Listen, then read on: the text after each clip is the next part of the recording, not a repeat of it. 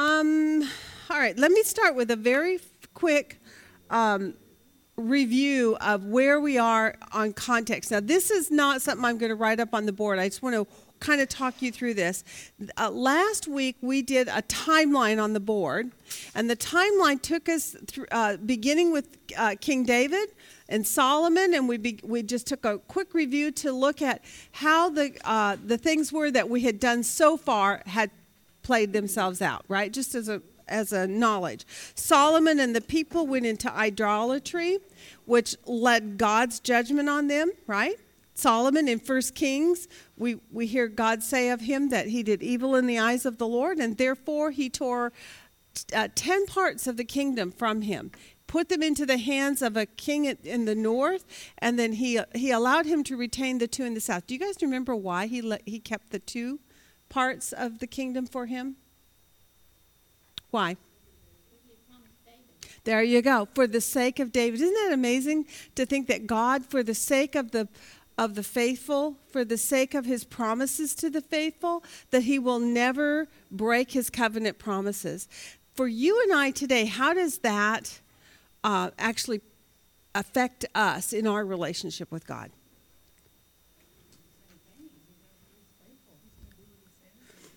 Okay, so if he promises, he is going to do it, and he's faithful to do exactly as he says. So God does not go back on his word.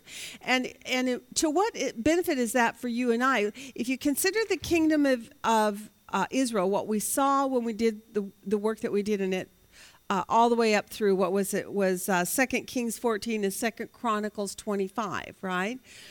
Up to that point, what did we see about the people and most of the kings of that time? What was going on for them? Very okay. Idolatry was a really big problem.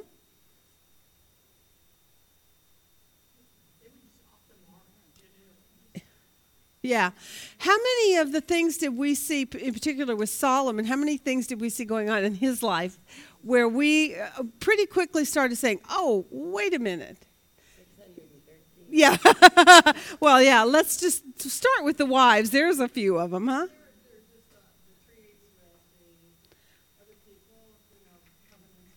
Yeah. To me, those were pretty blatant. And yet, you know, I do kind of think about uh, kingdoms and how they operate and how their how their work. Even in our world today, you see kingdoms and alliances that are made, and how they they sometimes we make alliances with nations that we don't like very much, right? But we do so for the sake of peace or whatever. But Solomon jumped into it pretty quickly, didn't he? And he started out with the wife of the uh, the Pharaoh's daughter in Egypt, which of all people for him to start off with, that just blew my mind because they had just coming out of out of that Egyptian captivity a few you know, not that many generations before and they knew the word of God, correct? Did Israel know the word of God concerning the commandments of God? How do we, how do we know that?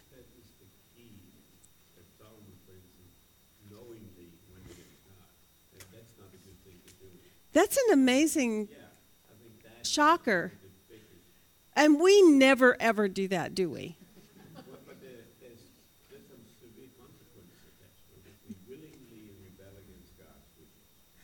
That's a yeah, yeah.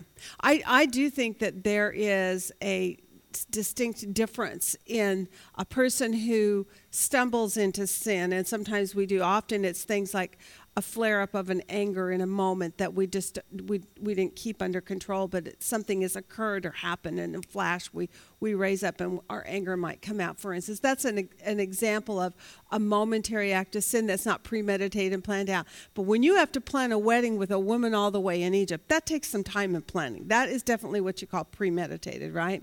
I heard a newscaster talking about uh, the, dis- the difference between an accidental killing and a person who premeditated. And he was talking about this man who killed his wife, and and they were describing her whole thing. It was horrible. I didn't listen to all the details, but it was all this gruesome stuff. And he says, "And do you know how long it takes to actually choke a person to death in the way that she died?" And you know, he went on to explain it, and I thought. Yeah, that's a little premeditated. I mean, that took some time. He had time to reflect on what am I doing and stop, but he didn't. You know? Yes.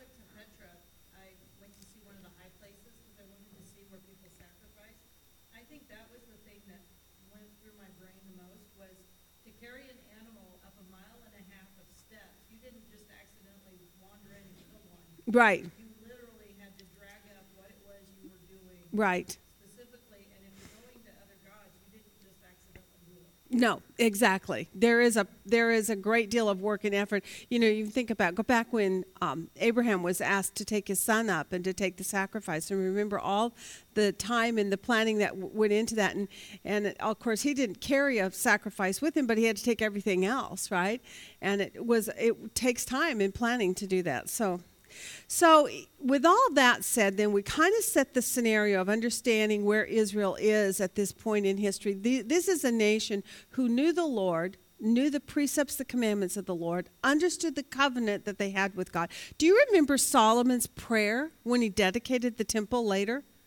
How much of God's word did he understand? In that prayer, oh my goodness, he laid it out beautifully. And if anybody could have said a prayer like that and not known God wouldn't be an impossibility. This was a man who knew all about God. Now, he did not obey God, but he knew all about it. So he, it was not in ignorance that he did the things he did. Now we now here was what was interesting to me. In the north, we saw how many good kings. Yeah, big old goose egg. Thank you, Susan. Very nicely done. Um, what What do you think was probably uh, contributed a lot to that situation? What occurred in the north when the kingdoms div- divided? Yep. The two cities of Bethel and Dan with the calves where they went to worship. And why did Jeroboam set those up? Yeah, so they wouldn't. Isn't that amazing? All for his own power and control over the people, for his own personal glory. He did. He set it up so that it was a stumbling block to Israel. Now I understand that term a little bit better, having studied the kings and prophets. How it became a stumbling block because the convenience of uh, what is the right word? Um, exercising a religious act as opposed to actually worshiping God in obedience, right? That to me was what I saw was the difference. And he allowed them to have something convenient. They could go in and exercise what they felt was their obedient act to God, and yet not in pureness of heart and certainly not in compliance to the statutes of God. But they felt like, well, I went and I sacrificed. I went and I, I gave that libation or I gave that offering. And they felt like, oh, check the box and go home, right? And he gave that that opportunity for them to do it in convenience. And so that was the the biggest problem i think that was going on in the north and it was probably one of the things that contributed. Obviously the hearts of those people still could have gone to the south. Do you think just as a side thought do you think there are any in the north that actually did go back down to jerusalem? There had to be. Don't you know there's always a remnant? There's always someone you know in the group there that is loving the lord in truth, right? And they sneak down and they do their thing in Jerusalem as they're supposed to, and then they go back to the north. So we we saw though that they had um, all these possibilities of false worship and disobedience. Um, then there was Ahab and Jezebel. We're going to talk about them in a little bit because, believe it or not, Ahab and Jezebel actually kind of come up in our Joel pas- passage. I don't know if any of you caught that or not, but there's a there's a an issue that goes on in Joel um, when it comes to lamenting and mourning and weeping that we saw with Ahab that just blew my mind when we when we studied it the first time through. And I'm going to come back to it when we do that. Don't let me forget him, okay? Because he's buried here in this chart. Uh, in the south now we had mostly bad kings, but we also but we did have a few good ones. But what I found interesting was of the good ones, they weren't purely good, right? What what do you remember about the kings of the south that surprised you? Of the ones that were good, what do you remember? They turned the people's hearts back to God, Okay. cleaned up the false idols and altars and, hmm and Like, for instance, Jehoshaphat did that, right? He was a, one of the major ones that did that. Uh, but yet, on the other hand, what else did Jehoshaphat do? Who did he? he yes, he made an alliance with who? Who is the worst king of all is Ahab. How did he make an alliance with Ahab? There you go. See, you guys are remembering so much. Aren't you surprised? Are you surprised at yourself? I am. I'm going, yeah. I'm good. okay, so we did see with with Ahab with Jehoshaphat. Jehoshaphat he did do good, and God did pronounce that he had done right in the in the sight of the Lord. But yet we still saw that he had some flaws, didn't he? And at one point, God had to undo a big mess that he made. Uh, one of them was this marriage uh, treaty uh, resulted in a mixed house, so to speak, the house of the north and the house of the south. And the blessing for David was to be for whose house? The house of Judah and for the house and the lineage of David. And with the blending through this marriage, it caused then Ahab and his house to be mixed. And God ended up going, and what did God do to Ahab's house to fix that problem? he utterly wiped it out. Now, he'd done that before with other houses, but in this one, it's interesting because he literally was, was undoing a mess that righteous Jehoshaphat had gotten them all into. You know, trying to be politically um, friendly, basically, to his brothers to the north. He probably thought he was doing something good, but do you think he consulted God on that?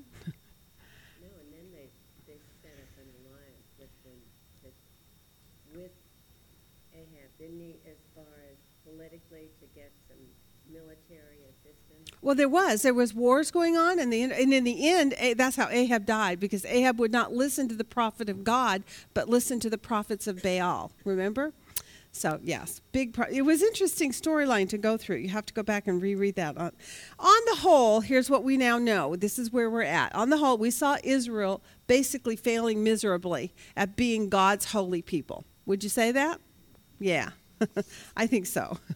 Okay, so that kind of sets your mind back on where we left off last week. I wanted to tell you though, I found I I went back to some old homework that I had done in the past cuz last week was on what particular nation and God's judgment of it. Edom, right? Edom. And um, we had a few questions about Edom and who was it. So tell me who is Edom and who are they associated with? Esau, okay? And so from Esau, Esau then at one point, he and Jacob had had a tiff, obviously. Jacob had a lot to do with that mess. Uh, but in the end, they were reconciled, correct? What did was Esau generous receiving his brother back? Yes. What did God do for Esau then because he had received his brother back? He gave him the land of Edom. Isn't that interesting? And I take it back to Genesis chapter 12, verse 3. What does Genesis 12 tell us about people who bless Israel?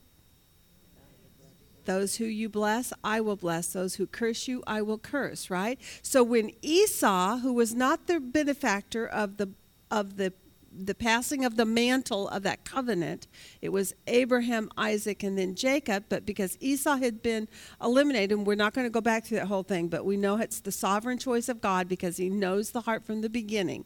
So he chose the righteous man of the two, and we see the unrighteousness of Esau, and yet God blessed him because he blessed Israel. What does that tell for you and I today?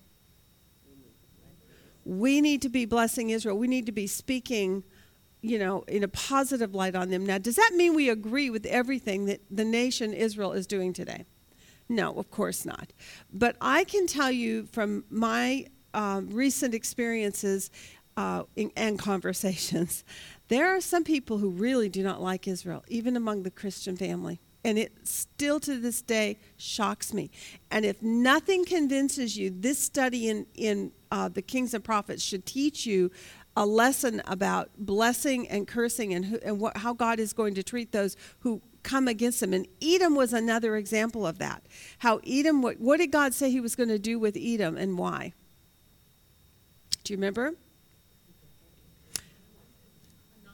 I am going to completely destroy them. I'm going to completely annihilate them. I'm going to. There's going. To, they're going to become a complete uh, desolation and a waste. The the land is going to become a waste and so forth. So now, this was interesting. I went home and looked through some stuff. I have a study that was done by Jimmy DeYoung years ago on Esau. This is dated November 2001. This tells you how long ago. God prepared me, what is that, 17 years ago, to have the insight, this insight to share with you today. I just wanted you to know that. It's been a long time in the works. Okay, I'm going to jump all the way to the end. It's a long, lengthy study. He does kind of what we did, only in much more detail and over. I mean, it was weeks and weeks of homework study on Esau and who he, and who they were and what how God this nation was developed, how they ended up where they are. You know, the land of Edom itself is up is the land of the three brothers of the uh, children of Noah, right? Uh, that he birthed through his daughters. Sadly. But the land, although it's called Edom, it was bequeathed to Esau and it became his land, okay? So that was also a little confusing to me at first, but so don't get those two confused. Edom was given to Esau, all right? All right, now by God, by the way. this is interesting.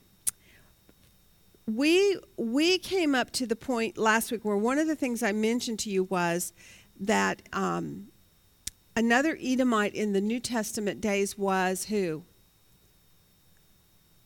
Who, who in the days of Jesus was an Edomite? Herod the Great. That's right, Idumea. That's right. So here's what happened. Let me just kind of give you a history lesson that's going to connect the dots. It's going to bring you up to present day. And just listen carefully. And if it, uh, I might have to type this up and send it out because I'm sure you'll want it. But it's it's really interesting. Okay, what happened after that? 70 from 70 AD on. Okay, let's bring it forward because what we know is that Edom there's a prophecy against Edom that God is going to do against them in that day. We know that in that day has not yet come, correct? We are even yet this week looking about in that day right? And it's yet forward. Um, so somehow, even though we know the Edomites are not really on the land as a nation, as a people group, we still know they exist in the world, and they are still acting as enemies against God and His people, right? So he, here's what uh, Jimmy DeYoung did. He took us through at the conclusion of it to, sh- to bring us up to present day after we laid all this information down about who they were and how, how things had happened biblically. So now he says, What happened to the Edomites, now called the Idumeans, from 70 AD on? I'm going to read it real quickly. Under the Persian Empire, Edom became a province called Idumea. That's a Greek form of the word Edom don't have to write super fast, Martha. I'll try to type this up and send it out because this is going to be tough. Tr- trust me. Under the Roman siege in 70 AD, a remnant stayed in Israel. The Romans began to call Israel Palestine. Who started to call it Palestine? The Romans. Okay, so this is not a, a name God gave to that area. It's Palestine is a Roman thing. The Romans called it that. It's a political name given to them by Hadrian in 135 AD. Many Idumeans were sent into exile into Bosnia by Rome. Did you know that? That's very interesting. Uh, November, now we're moving forward yet. Again, a pretty big jump. Uh, 1917, and General Allenby, and we've talked about him before when we've done our prophecy studies. Um, but for those of you who don't know, General Allenby led the British forces fighting for the Ottoman Empire. And he goes into the Jezreel Valley. He defeats the Turks who have been in power for over 400 years. This marks the end of the Ottoman Empire. Pretty cool, right? General Allenby then goes to Jerusalem and he wants to do a mopping up exercise, just cleaning up all the little stragglers of rebellions that are still going on around there and he um, he rides up to the Joppa gate. He dismounts at the Joppa gate because he does not want to ride in on his white horse. This is very cool. What does that tell you about General Allenby? He had a respect for the scriptures and what was going to happen with Jesus one day, right? He, he says he does this because of his reverence for the day of Christ when he will ride into the city on his white horse. At the Tower of David, he gets his letter of surrender from the Ottoman leader. After he receives the letter of surrender, he sees a man uh, there on the roadside. His name is Husseini El Husseini. They're all Husseinis over there, right? Uh, it's kind of like Muhammad. They're all Muhammads. It's a very common name. Um, he is the highest ranking Muslim of the city, and Allenby proclaims him to be the mayor of Jerusalem. What? I know. I'm like going, why would he do that? But that's what he did. Husseini's young nephew is standing by, uh, nearby, and General Allenby asked him about what was told by Husseini that it was his nephew. He was 11 years of age. His name was Aman el Husseini. Now, Aman grew up to be the Hajj Aman el Husseini. A Hajj is a title that's given to those making a pilgrimage between Mecca and Medina, right? And, he, and this little boy from the age of 11, he grows up and he gains power and strength and eventually becomes the, muf, the mufti. That's the highest ranking um, cleric of the Muslim faith in, in the Middle East, okay? So he becomes a, quite uh, influential. Aman Hu, uh, el Husseini gets a, a communication from Adolf Hitler. So now we're in the era of the of uh, Hitler. Okay, um, Hitler calls him to come and to discuss how to take care of the issue of the Jews. A plan Hitler called the final solution. We've all heard of that. Aman el Husseini then put up a powerful radio station in Monaco, one million watts of power. Do you guys know about that one? The Christian radio broadcast. Have you guys heard of that one? I think, if I'm not mistaken, so don't quote me, but I think this is the one that um, um, uh, Georgina and Lily have worked for, and they used to pro, they used to uh, preach over this radio station when they were overseas and Georgina uh, worked as the translator into English for these Spanish speaking places, which is very cool. But I got to ask her about that to be sure. But I, if I remember right, that's what she said. Okay, so now Aman El Husseini then put up this powerful radio station in Monaco, 1 million watts of power, put up by the Nazis. In 1935, this station was used to call on the demise of the Jewish people for the honor of Allah. The station is now used to broadcast Christian radio. His words of hatred are on a plaque in the Holocaust Museum in Israel. So he was just validating that what he was teaching eh, to us was truthful and that there's a plaque that even tells us all this on, on the wall there. Hitler encouraged Aman el Husseini to use the forces of his people in Bosnia, the ones that had been sent all the way up to Bosnia, to go against the Jews to destroy them. This would have been the war around 1943, I'm, is a guess, okay? I, I had a wrong date in here and I made a correction, but I'm still not sure if I'm right on it. But you, you still are in the right area if you just understand Hitler, right? Okay, so it's the War of Independence. Hitler used the elite commando unit from the Bosnian fighting force, who were these um, Aman El, El, El Husseini's relatives, basically, and those who had moved up into Bosnia. And he used those fighting forces at the apex of his blitzkrieg. Do you know what an apex is? Have you ever seen birds fly? And when birds fly, they fly in that V at the, the apex, and at the point of the apex, they put the in the military. We call that the tip of the sword, and uh, our military base newsletter or newspaper that used to go out was called the tip of the sword which i think is kind of cool. Anyway so here it is. A blitzkrieg hitler would put his fighting forces in the shape of a v and go through the land just wiping out everything in his path. At the point the apex was the elite bosnian uh, fi- fighting force at the Holocaust Museum, there is a photograph of Aman el Husseini inspecting the Bosnian fighting force, which he then took to Israel and used them to fight against the Jews. Aman el Husseini has a nephew. You want to know who his name is? His name is Yasser Arafat. His real name is Husseini. His new name, Yasser, was named after a terrorist who was his hero as a boy, and Arafat is the name of the mountain between Mecca and Medina. This means that Yasser Arafat also is a Edomite. Who are the Palestinians? They are the Edomites, present day Edomites.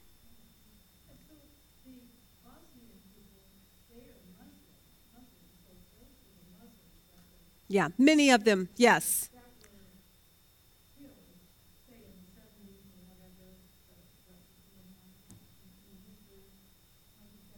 Mm-hmm. Okay.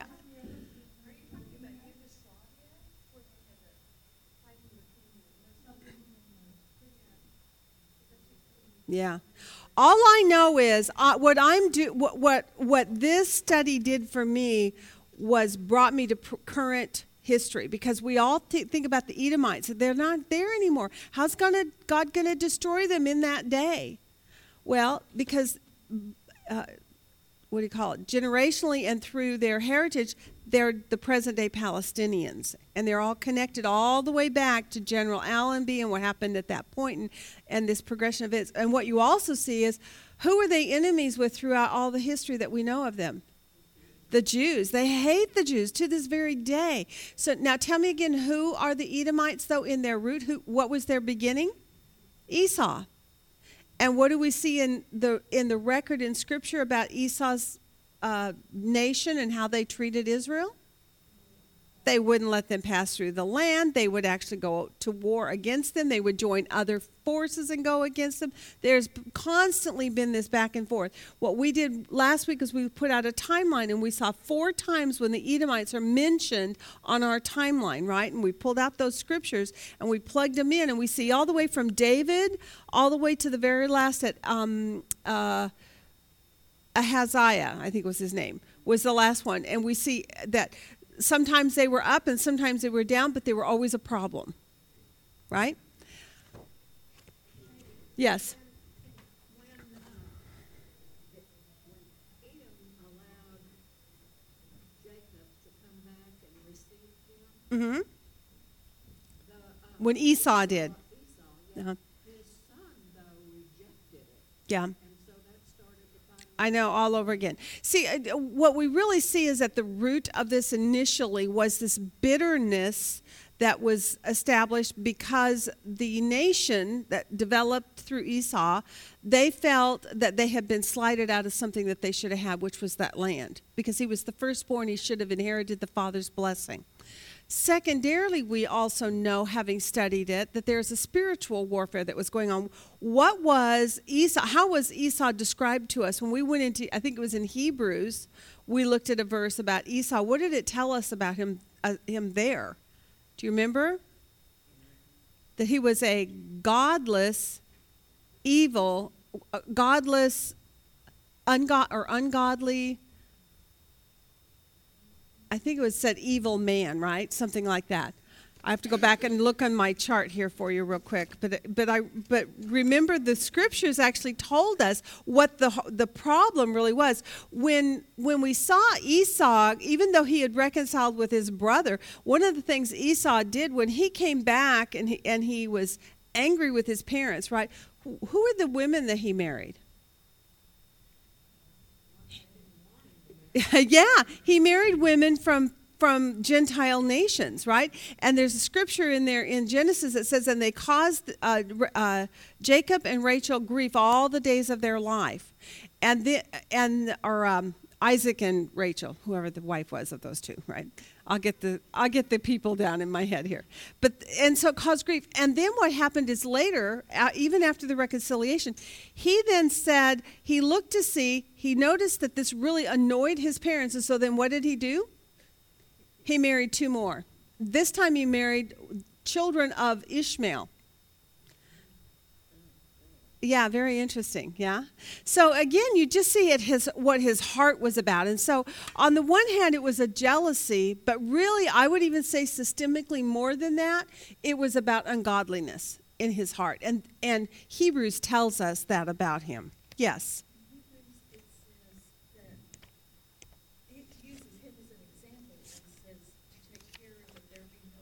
That's it. There you go. That's exact. Yes. He says, Take heed that there not be like Esau, who was an immoral, godless person. That's I found it. So it's in Hebrews 12, verses 15 to 17, if you want to look at that. But because we talked last week about how does God know who to choose? How did God know to choose Jacob and not Esau? I think that that's a really good point. because If you read in that scripture where they're first mentioned, it said Esau despised his birthright.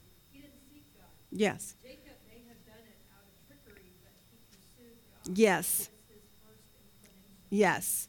Yes, exactly. I think that that's a really good example of why they're against God is they despise the birthright. God was willing to give them access to Him.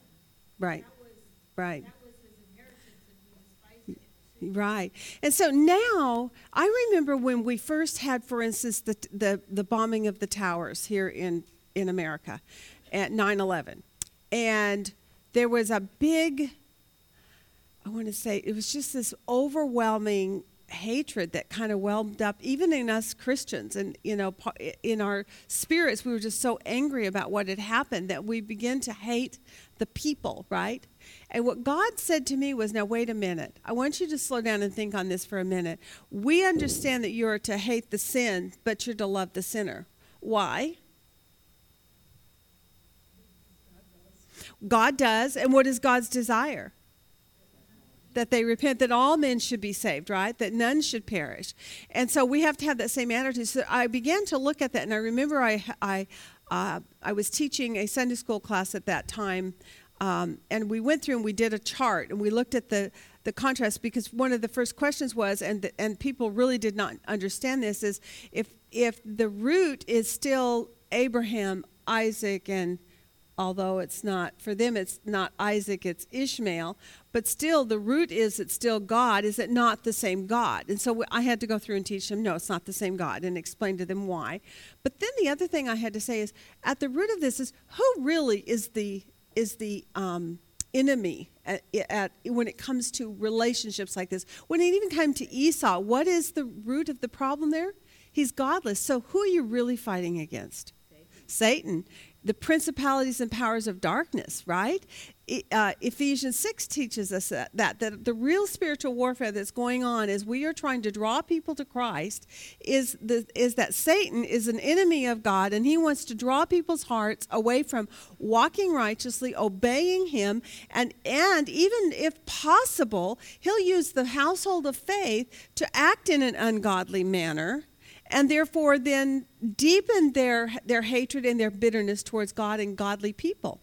And so with Esau, I kind of I kind of see this thing going on with his with the family and the bloodline is you know, we can be we can see Esau and scripture makes it clear that he's he's an ungodly man and that is the systemic problem with him but the the spiritual warfare that was really going on there was Satan. Satan had had deceived the heart of him. He had willingly gone into that. God foreknew all this. That's why he chose Jacob, not Esau, which I thought was a great, you know, way of kind of looking at how do you know when God chooses? How do you know God is how does God know how to choose the right one? Well, what do we now know?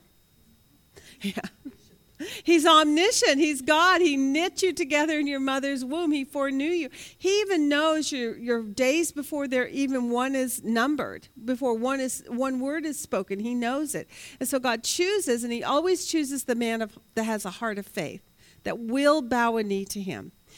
So I just wanted to share that little bit with you on Esau and the Palestinians that God gave me 17 years ago, just for you today. Pretty fun, huh? okay, now we can move on and let's move into what we looked at in the homework. Tons of homework again.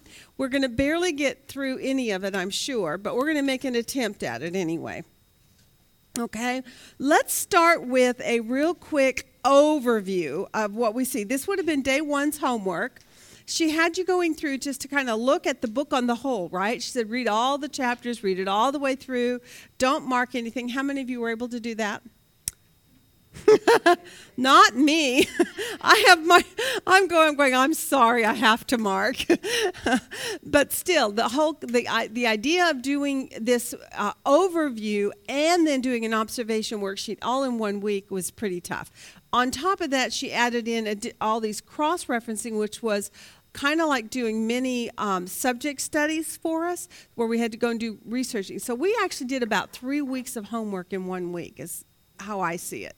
So I'm, I'm just letting you know that to give you a little hug because I know you feel like well you know well it's really it's very um, discouraging when there's so much homework that first of all you can't really take it all in second of all there's no way we can discuss it all but um, what I'm going to say is what I said again last week, which is, you know, the, the main thing for us in the book of Joel is to see the bigger picture of what's going on with Joel and how does he fit into the timelining that we've looked at so far. We're looking at the history of Israel, we're looking at the nation on the whole. We just reviewed our facts on who they are, where they're at, and why they are where they are, right?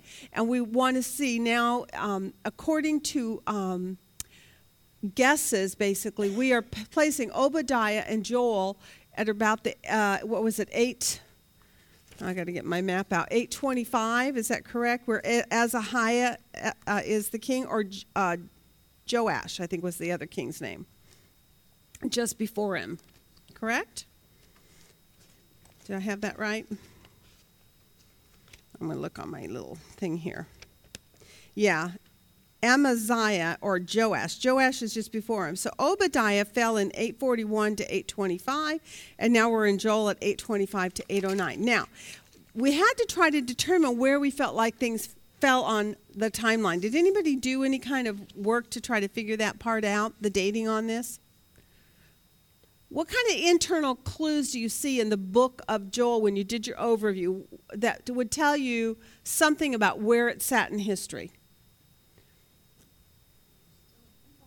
Okay, that one's huge, Susan, because what do we know happens at some point for Israel and the temple?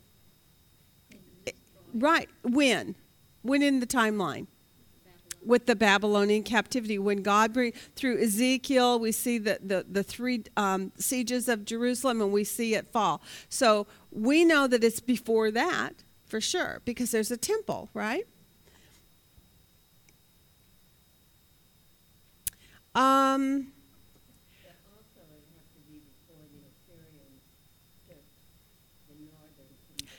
captivity. okay, possibly. What and why is that?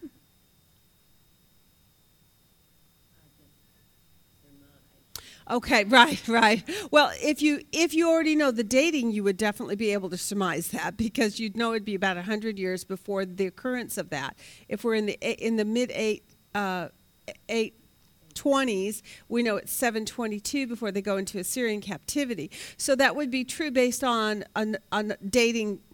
This is how people date evolution things. You know, they have a presupposition about a date and they stick it into the machine and then they say, "Oh, we have an Earth that's billions of years old." but but the premise there is if you if you believe the 825, then yes, we are just before the Assyrian captivity. Are there any other internal clues that you can demise? Who is who is he speaking to? To who? To Judah. Have you noticed that? Does he ever, um, as he's doing that, and he speaks about Judah, he also speaks of a city. What is the city? Jerusalem. So it sounds like it's after a div- the division, for sure, of the of the two parts of Israel that there it's the north and the south, because he seems to to have segregate or relegate all his comments primarily just to the nation um, quality of Judah. Okay, those tribes. Um,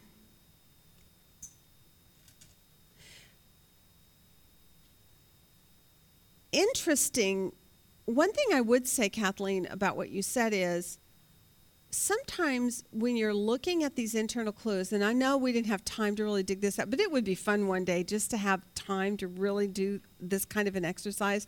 Look for internal clues and see if you can figure it out without looking at a map or, or a timeline that a commentary gives you. But in this book, sometimes it's not about what is said, but it's also about what is absent that can give you clues.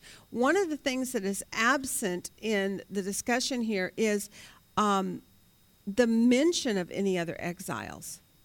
It doesn't mention about the, the northern tribes being in Assyrian captivity, and the fact that that's absent. When you look at the fact that what is the what is the subject that's going on in the book? What is one of the what's the major subject in regard to the, the concept of exiles? What's the subject? Pardon? Well, they're, they're going into exile because they have not repented. There you go. So it's a judgment, right? And so if the book on the whole is all about judgment and co- present judgment, coming judgment, right?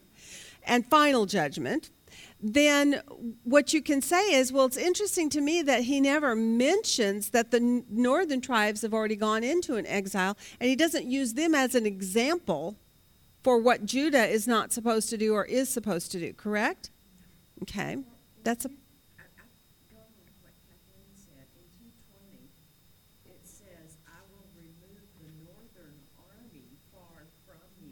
I,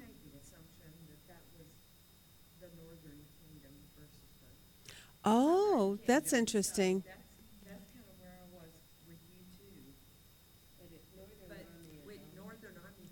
But the northern army is the one that's coming against who?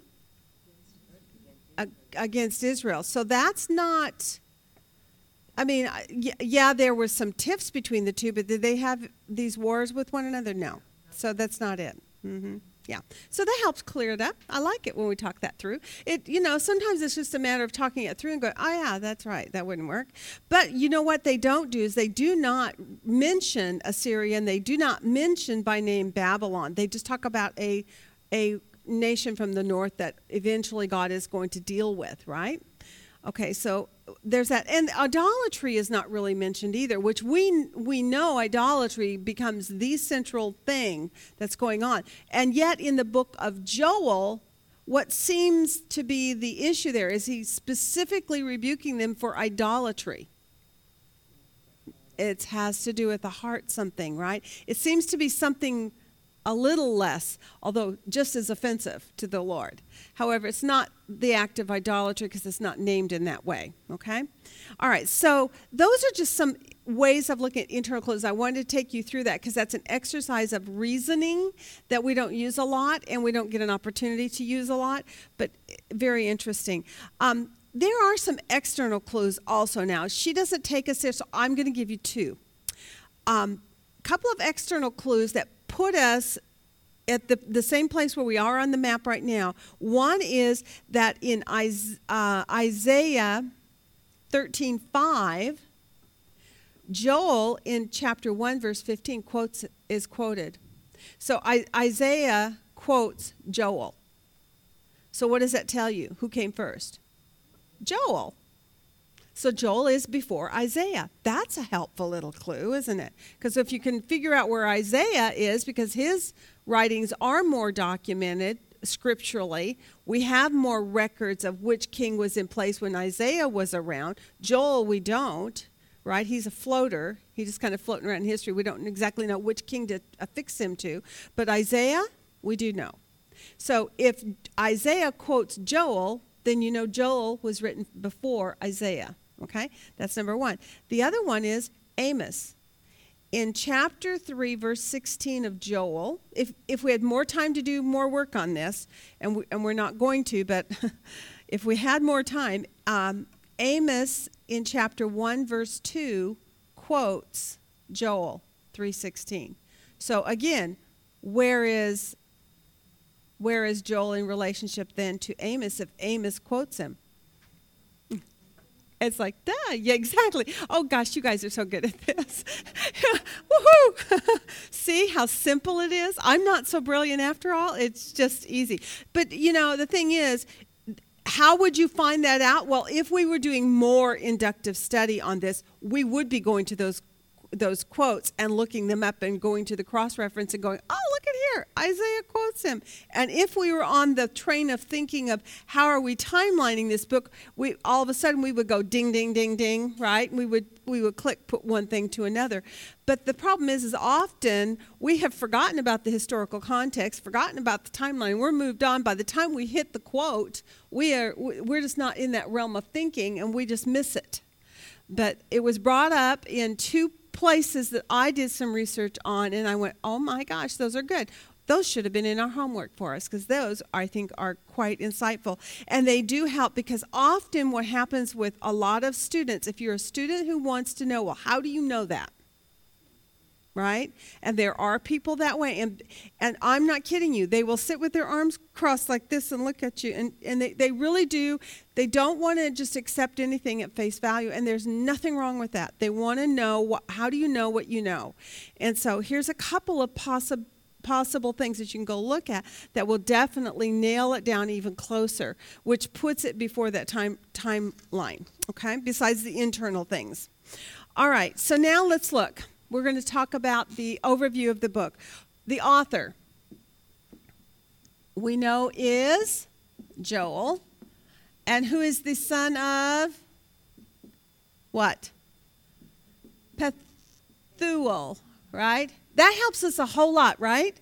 Because we all know about Pethuel, right? Everybody here knows about him? Oh, yeah, oh, sure. No, we don't. we know nothing. That was a trick question. that was a little sarcasm. He, we, he, really, we know nothing except that he was a prophet of God and he, God used him to speak to the people at that time.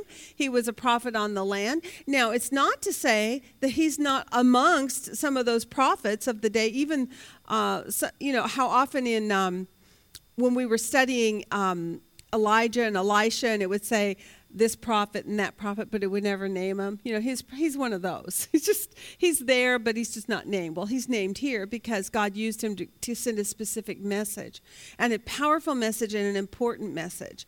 But beyond that, we don't really know much about him. So we can just move on. Who are the recipients?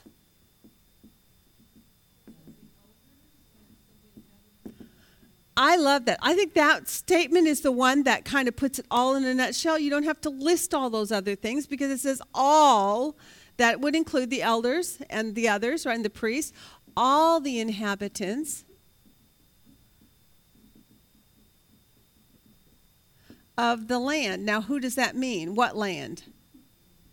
Israel. And we know that because did you mark all of your references and geographical references in there. I'm going to give you a little t- a teaching tip right now about historical books when you're working in historical books, and you all probably know this already. I'm just going to speak into the wind for the, the ones who don't know it. Um, when you are first going through a historical book, the most important things for you to know are events, places, and people. And so those are the three things that you are always to focus on first and foremost whenever you are doing your observation worksheets. Also, when you are titling your your books, they're slightly done different than in the New Testament or into the, the other like the epistles, because in them, what is going to be the main focus of your titling? Events and people, probably, right? And sometimes location if the location is this significant thing, like in Jerusalem this or in Jerusalem that, sometimes that becomes part of your title. But just to know that people and events are, are significant, make sure that you focus in on them and be sure to mark geographical locations and time references. Always, always, always, especially if you're doing it on your own, make sure you pull out a, a, a, map, look around at your geographical locations to see where they are, because sometimes that's really, really insightful and you don't know it until you know it, right? All of a sudden you realize, oh, that's interesting. And you see a truth that really makes the storyline develop for you and, and have more meaning. The other thing is do your timelining. Give yourself some anchoring points of the, points of knowledge, you know, Adam and Eve in the garden, you know, Noah and the ark, and whatever just go progressive. The cross is always great. Get it on there you know. Is it before the cross or after the cross? Those are those give you perspective as to what's going on. One of the most important things when you're talking about just the, marking the cross on a timeline is perspective of old testament new testament. And that makes all the difference in the world in how god is relating to his people and what's expected and what gets done right? Okay. So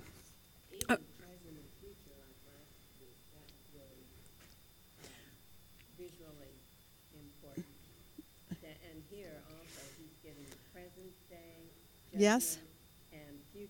Right. That's exactly right. Yes. Yep. It, sh- it, it really is. And so timelining and maps and all that, when you're working with historical records, are, are good. What kind of a book are we in with Joel?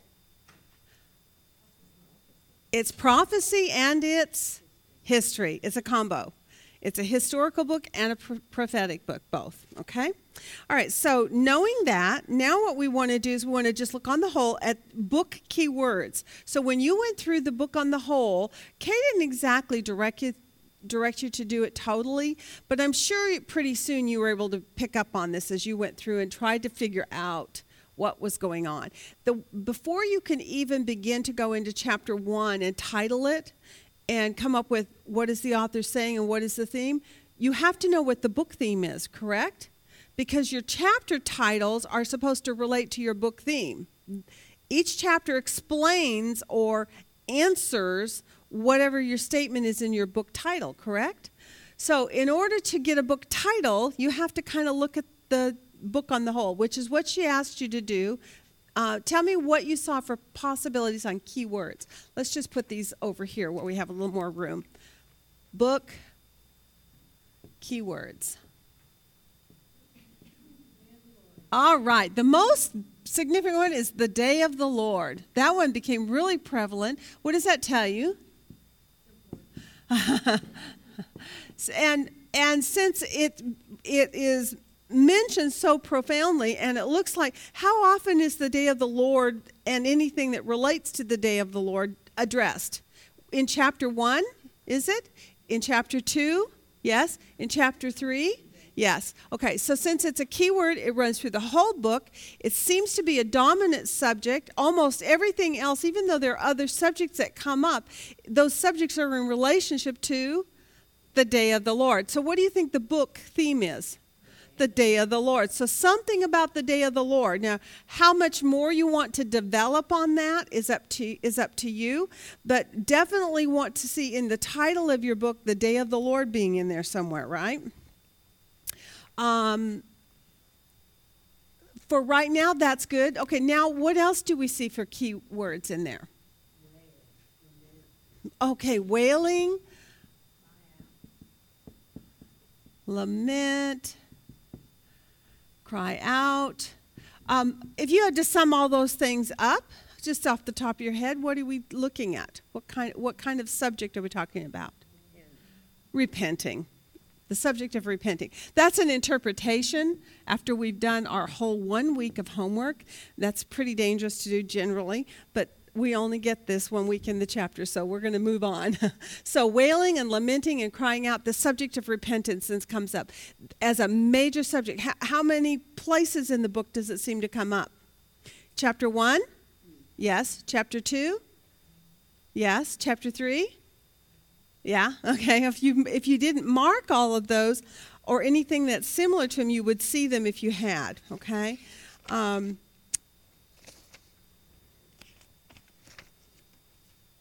he says in chapter uh, 2, verse 12 and 13, what? Return to me, right? With all your heart and with fasting and weeping and mourning. There we go again, right? So we see that in chapter 2. Let's see if we see it in chapter 3. Um, well, kind of. Um, he talks about in verse 16 the Lord, he utters his voice from Jerusalem, and the heavens and the earth tremble. But the Lord is what? He's a refuge for who? His people. So the implication there would be that these are a people who have done what as opposed to what was going on in chapter 1 and 2 they obviously had done made a step of repentance and had moved in in the direction of god because you, god is only a refuge to those who turn to him right? Those who remain in that place of rebellion which is bringing on the judgments of god would not be found in refuge in god. So and he's a stronghold to the sons of israel. Then you will know that i am the lord. And uh, talks about strangers that will be in it no more. Um, he and also of uh, you know regarding that those that will not repent those that will not return to the lord in verse 20 says what is he going to do concerning uh, those people in relationship to israel? Yeah. In 19 they become a, uh, there's edom again right? Egypt and edom both becoming a waste and a, de- and a desolate wilderness. Again do you see the word there? Because why Whoa, because of the violence done in. Now, who said that before? Where is that a quote from? Yes, something we studied just recently. Obadiah, verse 10. So now we know where is Joel in relations to Obadiah. After. oh my gosh. There you see. Ding, ding, ding, ding. Everybody's going, oh man, why didn't I see that? Right? Because of the violence done to them. So here we see another quote. All right, so we see the, the subject of repentance coming up in this book, the day of the Lord, the repentance. What else? Okay. The uh, Jerusalem, Zion, my when G, when Jesus, sorry, when God says my land, what does that imply? I mean, what, what does the emphasis seem to be pushing towards? What is he trying to draw you to see? It's mine, not yours. Uh, it is my people. It is my land. It is my. Now that's very interesting because in chapter one, what had happened in God's land?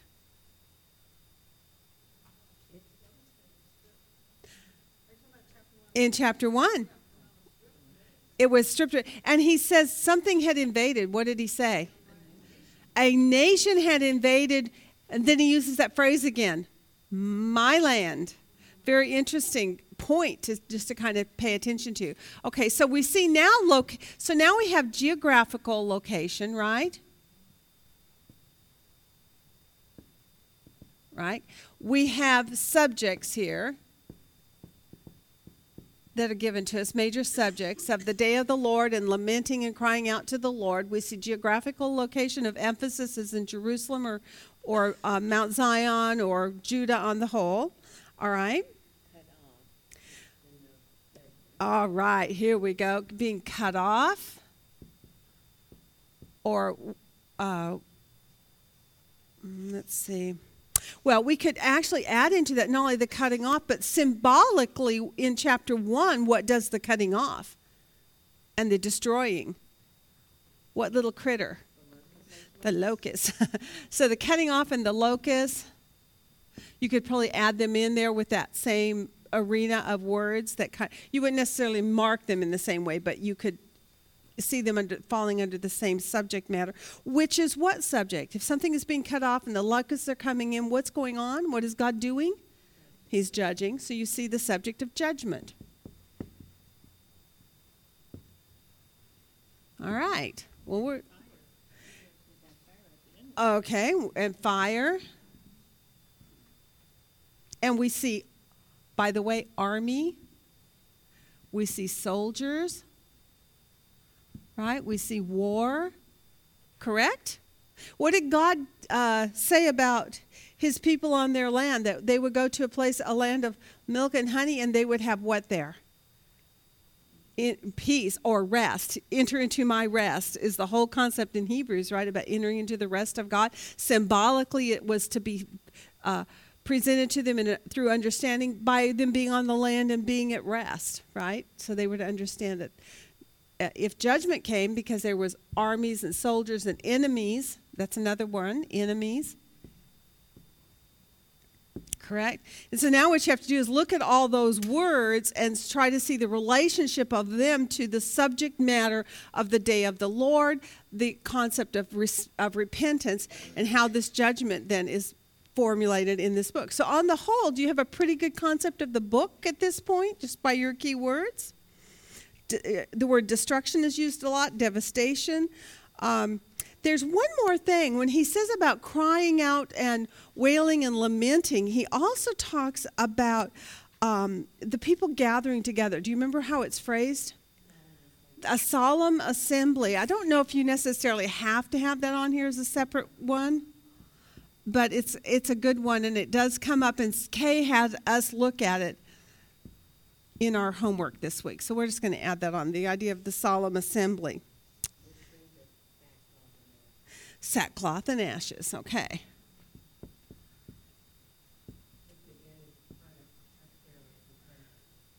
Repenting, exactly. Oh, it, it relates because one is symbolic of the other. Correct. All right, very good. Now we're set. Let's title the book.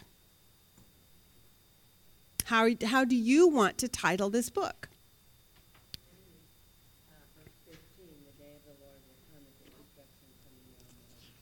Okay, verse 15 is an excellent one. For the day of the Lord is near, and it will come as destruction from the Almighty. That's a great title. Okay? It, it, uh, you addressed one part. Would you say that the day of the Lord has an equal balance with a response that God is desiring? So, would you want to add that into your title in any way in order to make sure that, that there's an understanding of he's not just warning about a future, something that's coming, right? Is he giving you a countermeasure, a way of escape from that day that's coming? There you go. All right, there you go. That's an excellent way of handling that. Okay, so let's put up here uh, a book theme. You could have repent for the day of the Lord.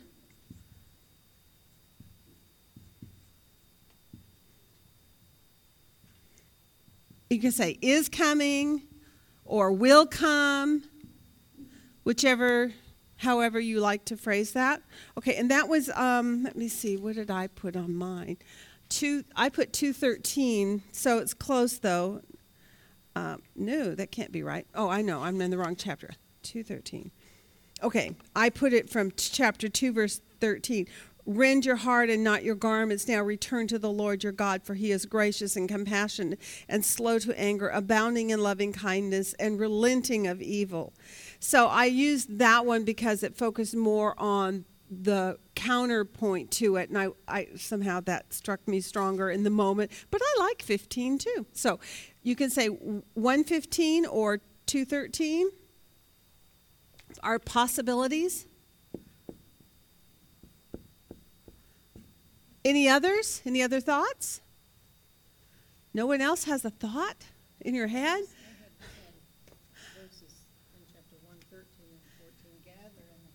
There you go. Okay, so that's what she picked, 213. Okay, very good. Excellent.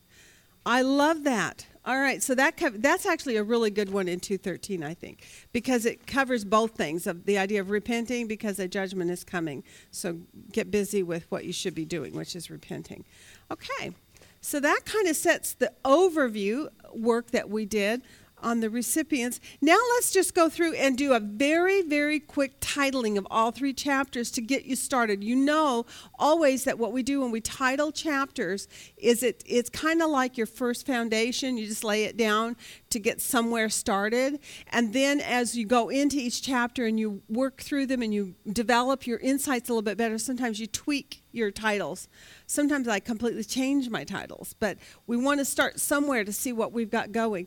In chapter 1, what's what is the this is I'm going to put on here, the major event because I just told you. Remember that when you're working um, historical or, or books like this, you're looking for events uh, or people generally. So the major event. Let's do chapter one. Okay, the locust. So something about the locust, right? Um, a locust plague, right? And what about the locust plague?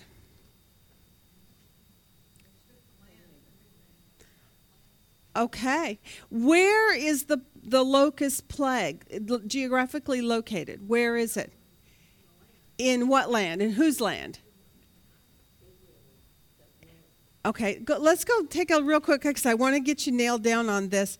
Um, verse 6 my land again there's that, that phrase my land and i think that's really significant in this particular book because it seems to me like god uses that possessiveness about israel and their not just israel the people but israel the land it's his. And he keeps laying claim to it and then holding them accountable in that relationship somehow right does he not i mean it seems like there seems to be a, a feeling in this book of you know this is my land, and you know that you are my people, and there's a day coming of judgment, right?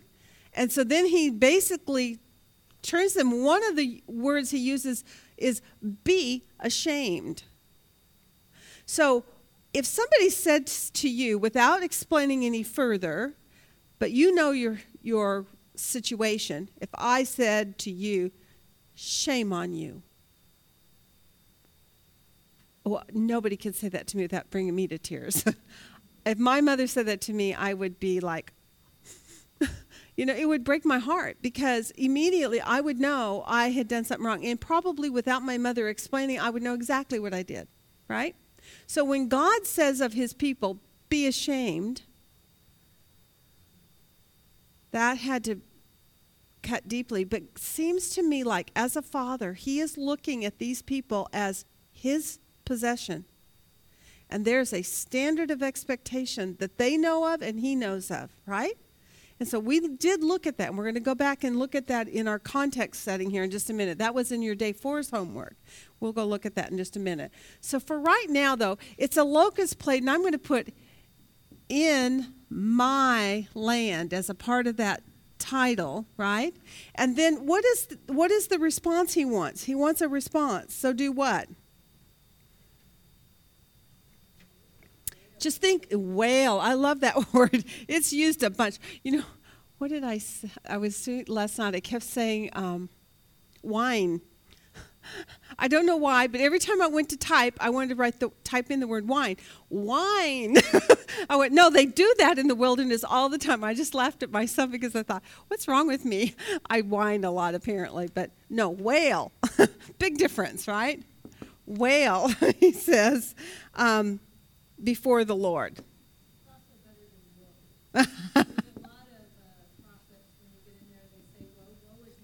yeah, no, you're right about that one.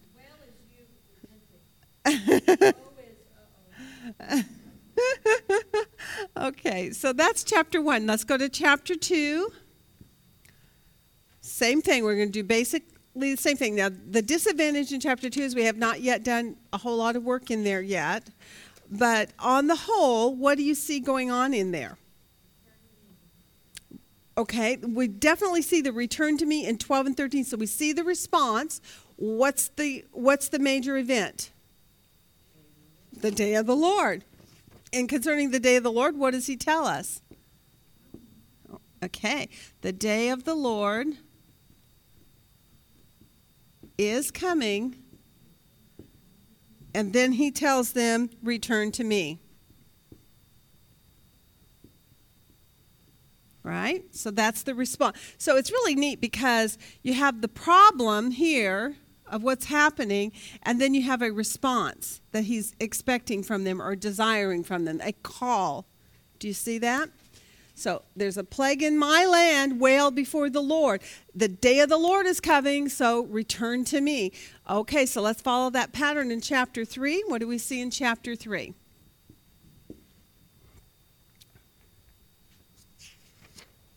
It's kind of split down the middle between two kinds of things going on, right?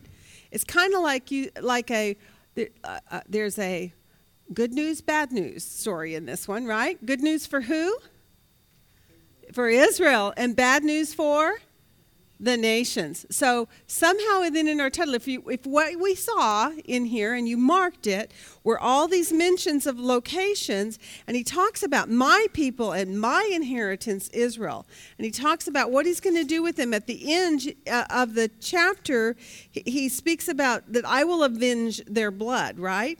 and he talks about them him being a refuge and very interesting in verse 17. Then you will know, because I'm going to be a refuge to them, and I'm going to um, sit in judgment against the uh, the nations. But for my people, he says, then I, they will. I will have the, this refuge for them. I will be their refuge, and then you will know that I am the Lord your God, dwelling in Zion, my holy mountain. Again, the possessiveness of that land itself, the physical land, is His. So Jerusalem will be holy.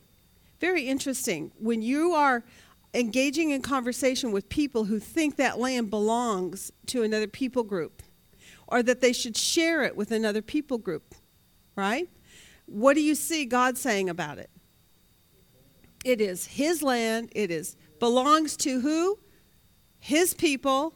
And ultimately, what God is going to do, according to what we're seeing on our key words list here, is there's going to be some kind of war and devastation and judgment against the nations in order for God to bring about what He has always said, this is what I am am saying is, is so. This has been my promise. This is what I have determined. This is what I have declared. This is what I have uh, set in, in basically my edict or my, um, what was the, the, the kings used to uh, give, ver, not, not verdicts, it must have been edicts, right? decrees. That's the word thank you. Remember that word we used to use it a lot when we when we did our daniel study he, the, the, the king would make a decree. So god has made a decree concerning israel and concerning Jerusalem, concerning his people and concerning his land. And that decree is to stand. And this is why, when we saw in Edom, Edom is going to be judged because they didn't want to bow their knee to God's edict, his, his decree concerning that land, who, who it belonged to. They wanted to uh, usurp that. So, titling, give me a good title for chapter 3.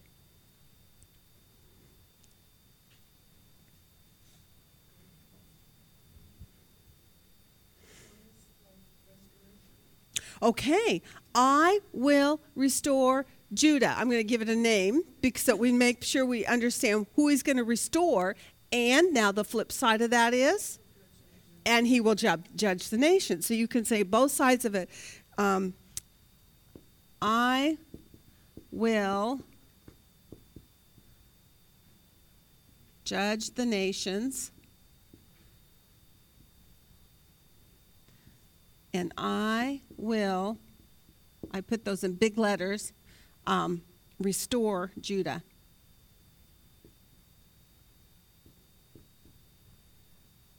Okay, nice job, guys. We did that pretty quickly. Not bad, huh? So now we have a good overview of the book, a big picture of it. Um, let's go and let's see, how do I want to do this? Let's go ahead and do the, some chapter outlining this point. Let's look at the chapter. So we have a theme for chapter one, our, our title ba- basically. What do we we have a locust plague, and he wants them to wail before the, the Lord, right? Um, any other possible titles that say the same thing?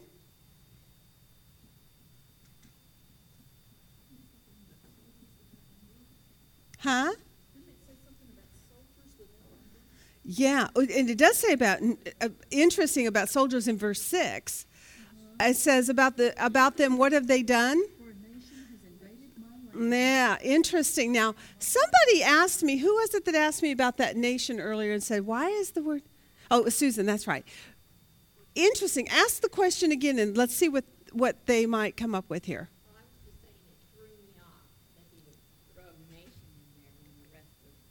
Locust, locust, locust. Does anybody at this point kind of got a? Well, it threw me too, and so I decided to look the word up. Oh, good. And it's uh, 1471. Good. G O Y, and down at the very bottom it says figurative of swarms of locusts in Joel. Woohoo! All right. How nice was that for you? They gave you the exact, and they just gave you Joel. okay. And how do we know that it's figurative? About nations. How did chapter 1 relate to chapter 2? What's going on in chapter 1 is the locust, yes? Are they literal locusts or are they figurative? They're, they're. Okay, and how do we know they're, you're correct? Why are, why are they literal? How do you know that?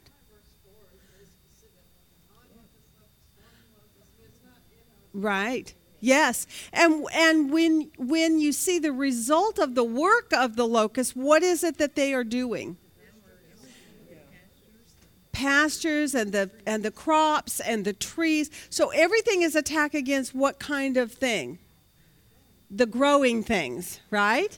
In chapter 2, I, um, Susan and I were talking about this earlier, and I said, you know, do you remember how many times we've talked about the synoptic gospels? When you get a storyline about something that looks the, uh, the same or sounds the same, that if you lay your synoptic gospels side by side in a in a sheet, just just do a copy and paste with a with a um, a uh, like on a chart put your scriptures side by side and start marking them with your keywords and your subjects and com- that way you can compare them tit for tat right as you move along. And right away you can tell is it talking about the same thing or is it not talking about the same thing? So for next week's homework you might want to do that for yourself just as a, an exercise or you know kay's not going to tell you to do that but it is a wonderful way of being able to clarify for yourself that chapter 1 is is a literal locust invasion but chapter 2 is going to be also an invasion but what kind of an invasion? Of people armies right? It's going to be about war. So in chapter by doing that you'll be able to make that clear distinction and really solidify it in your in your thinking that of how it's made this, the transition. Now, why is it that people have trouble with this? What, what is going on in chapter one in the way, the kind of the way that he he speaks about the locust and the things that are going on? How does it compare with chapter two that people could get these things confused? Okay, for one thing, he speaks about those silly little guys as being a nation, right? Okay. Do you think that that might have even been a deliberate move on God's part to use that word? What did that do in your brain that, you know, we feel like is kind of messing with us, but what does it do for you then when you make a move into the next chapter? What is chapter 1 showing you that has occurred? Okay. They have gotten far from the Lord, which is why he's calling them back. Right? And the concerning the locusts, what's going on in chapter 1? Devouring. There's a devastation taking place. There's a destruction taking place. It's specific to the plants, but when you move to chapter 2, it's the people. So if he drops in the word nation and uses it in relationship to the locust in 1, then when you move into 2, what has he just kind of done for you? He has symbolically described to you through the picture of the locust what's going to happen in the days when the when these end time uh, events occur with with nations and people. He's saying basically in a similar way as these locusts have done what they have done, then in the days to come, in the day of the Lord, when I bring the north against my people, this is what's going to happen. It's equally as destructive.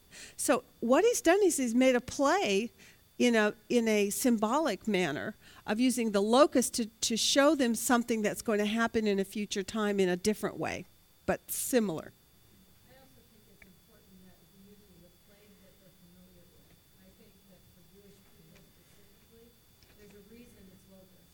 Yes, also think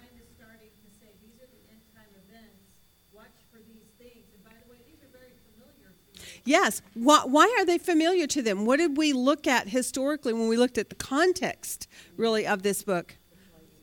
Yeah, there had been plagues in Egypt where God had once before this used locust in order to turn the heart of his people toward him and to basically um, subdue or to put into um, submission, right, Pharaoh.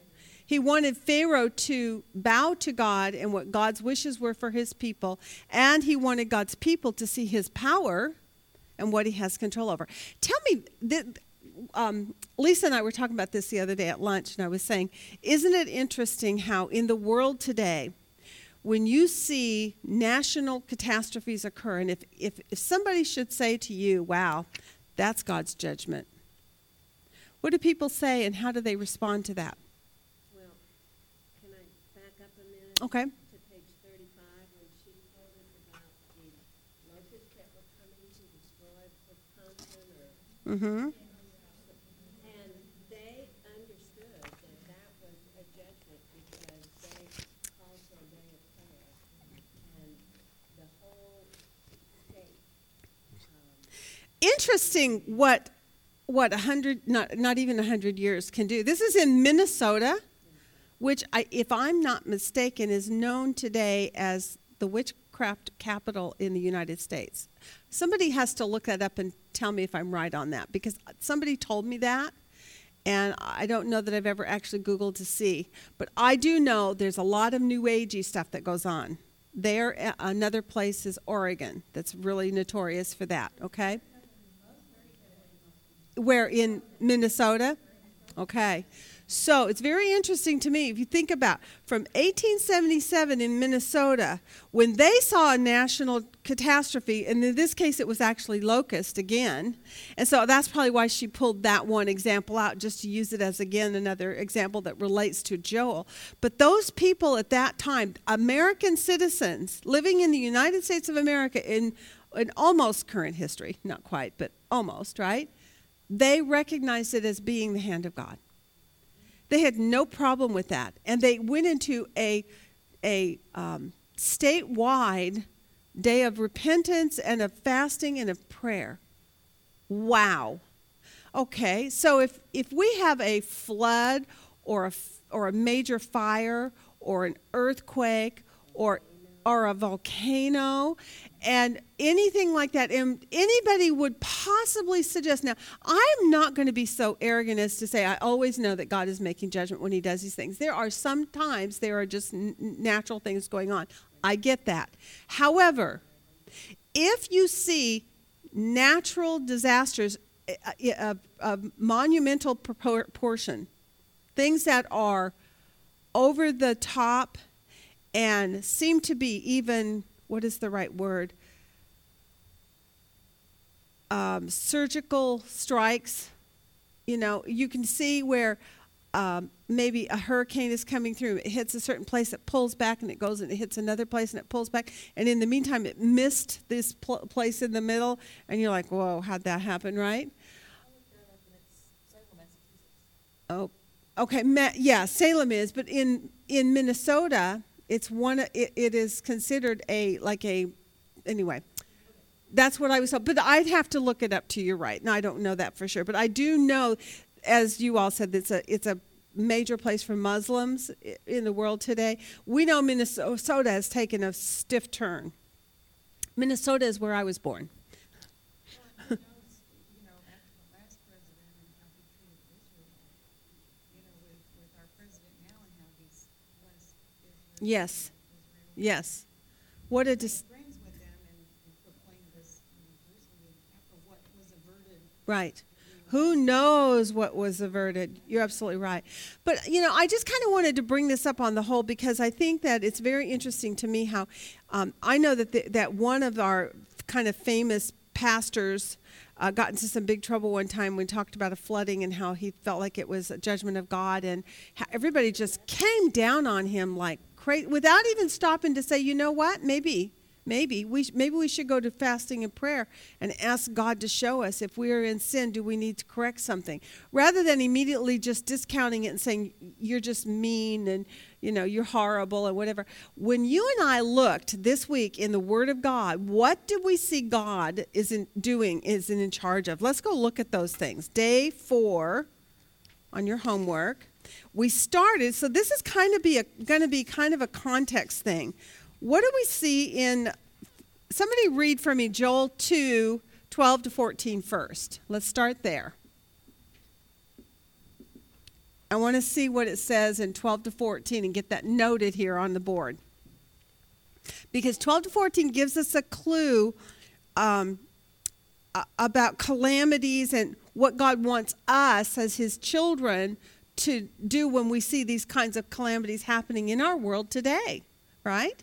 What do we see in, in 2 12 to 14? What does it say? Yet even now declares the Lord, return to me with all your heart, and with fasting, weeping, and mourning, and rend your hearts, not your garments. Now return to the Lord your God, for he is gracious and compassionate, slow to anger, abounding in loving kindness, and relenting of evil. Wow.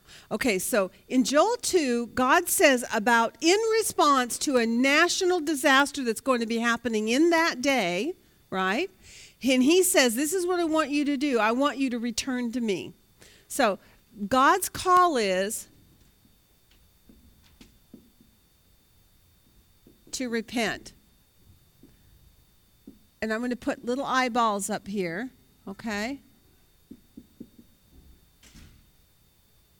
I don't know if I can do it again. From this, okay. When you see things that are that are, in particular, when you're speaking about national or, or natural disasters like hurricanes, like like uh, tornadoes, like fire fire that started from lightning, uh, flooding, earthquakes, anything like that is obviously not man-made right? But that is God's. God says, when you see these, I want you to look and I want you to, at this point, He says, turn to me and repent. Now, here might be the situation. In your personal life, you might turn and look to God and say, God, show me if there's anything in me, as David did, show, show me if there's any evil intent in my heart or any wickedness within me and turn me toward your ways. And um, for many of us, we may look and we say, Lord, you know, I am walking with you. I'm, you know, I'm not perfect, but I'm doing the very best I can, and my life is, is in good shape. But then what would be step two for you and I? Thank you, Martha. Say it out loud.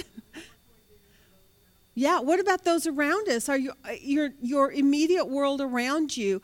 Are there people in your life that you know that these things could be happening because of them. I, th- I remember there was a uh, tsunami that occurred overseas, and one of the people were, was uh, over there who said she was a missionary. She was uh, saying on her Facebook blog, um, and she used to go there for the, as she ministered when she, uh, these kinds of things would happen. But, you know, she told the whole storyline, and I think it was even printed. So, so many of you may know this storyline. But the people, when that tsunami came, the Christians had wanted to celebrate Christmas in, their t- in the town, right, in their church, and they had to get permission from the locals for it. They would not give their permission so in order for them to celebrate their christmas they had to leave they had to pack up this, from the city leave and go up onto a mountain at a distance away from the city, out of the city ordinanced area, in order for them to celebrate Christmas, right? They got up on that mountain, and then guess what hit that next morning? The tsunami. And, and it turns out it was on a day of celebration where they were celebrating the, the, the gods of water I know. Whoa. I remember this whole. I'm going to see if I can find that. I have to go and do some research, see if I can find it. I'll bring it back in and read it to you. But I remember just being blown away by isn't that amazing how God took the elements? Nobody could do this but God. It was a tsunami, right? No man's in charge of that. It hit on the exact time and in the exact place of these people who were basically snubbing their nose at God, rejecting God um, refusing to allow Christians to worship God even in their midst, so that they had to flee. And God got them out of the city and he, and he judged them. Now, if you were to say at that time, and that's not been that very long ago, it's just been recent because my, my friend just went. I mean, it's been several years, but um, it ha- it's not like it's ancient history, it's recent history. But if you were to say in a conversation with someone, well, that could be God's judgment, maybe God's judging them, they would bite your head off, right? What does God tell us, though, about those kinds of things? What did you learn this week? Absolutely. What did God do in Exodus 10? Let's look at that. What has God done the, to show us in the past? Let's look at what has God done.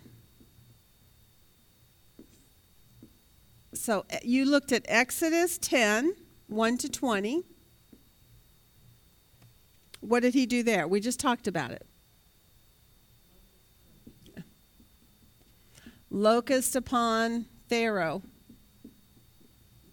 and Egypt, right? Okay, that was one. We looked also in Isaiah. What does Isaiah show you? Isaiah 45?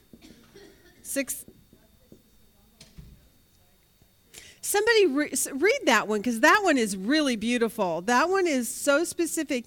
Um, people who don't believe that God brings this kinds of dis- devastation and they think no god would not do that because he's a good god right he's he's he's a holy god he he loves people right? And yet, what does God say about the, this kind of thing? Read that, Martha. Oh, you don't have it? I'm sorry. Does someone else have it handy? It's Isaiah 45, 6 and 7. Five, six, and seven, or 45, 45, 6 and 7. I think. are you doing twenty-six or forty-five? Isaiah 45. Is there a 26 too and I skipped it? Okay, go ahead, Martha.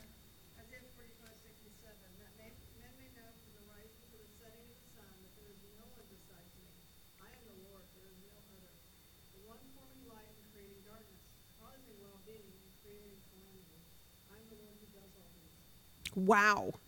So God makes it pretty clear that yes, He does cause calamity, that He can bring it. Now, when God brings it, is He doing it for, you know, evil intent, for, for the demise of somebody who's innocent? No.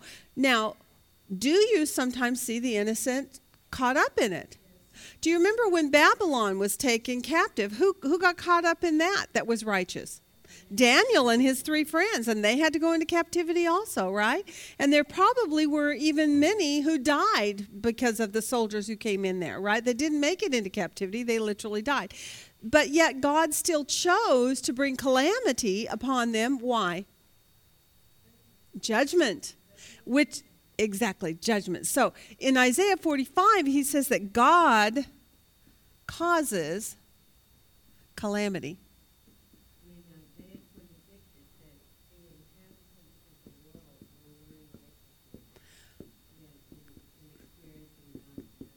Very good. That was going to be my follow up. So, so uh, here's that. So that God causes calamity, and here's His purpose, so that the inhabitants of the earth, H H A B I T A N. I can't talk in front. the inha- so the inhabitants of the earth. Finish that sentence for me.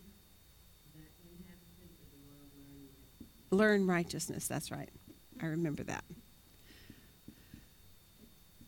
Very cool. So there's his purpose behind bringing calamity. So if he brings calamity, if he brings an earthquake, if he brings a locust plague, if he brings a, a tsunami, if he brings a fire that devastates lands and burns people out, if he brings a flood and totally destroys a, an area, uh, you know, especially when they're really specific, you know, we always want to go to and immediately in our minds, um, well, uh, for instance, um, um, is it Louisiana? What, what is the city that sits in the bowl?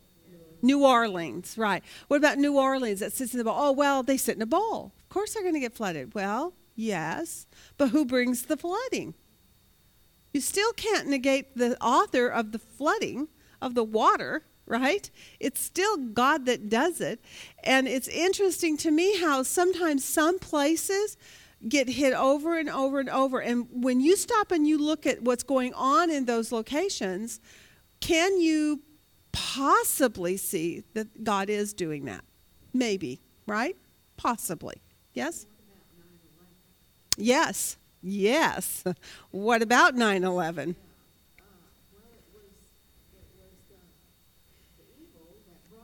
Yes, but. Yes. Very good, Carol. Exactly. You know what?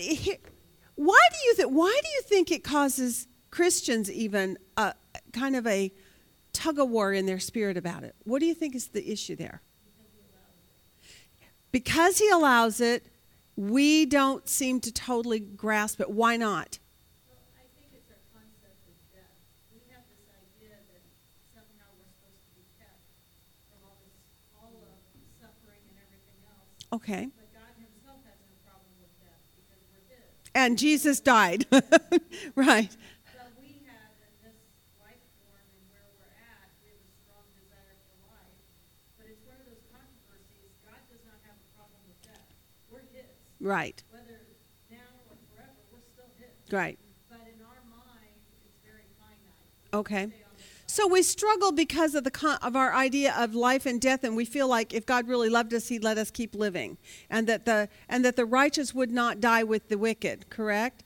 Um, and even in, I remember the story of Lot, and and when uh, Abraham was acting as a mediator between that, and would will you ki- kill the righteous for the sake of the unrighteous? And you know, and at one point, what God does is He takes Lot out, which shows that God pictorially it shows that God does rescue the righteous, but it does not mean that there are not times when, like for instance, the Babylonian captivity or the Assyrian captivity, that there were not some who were righteous that died with the wicked right?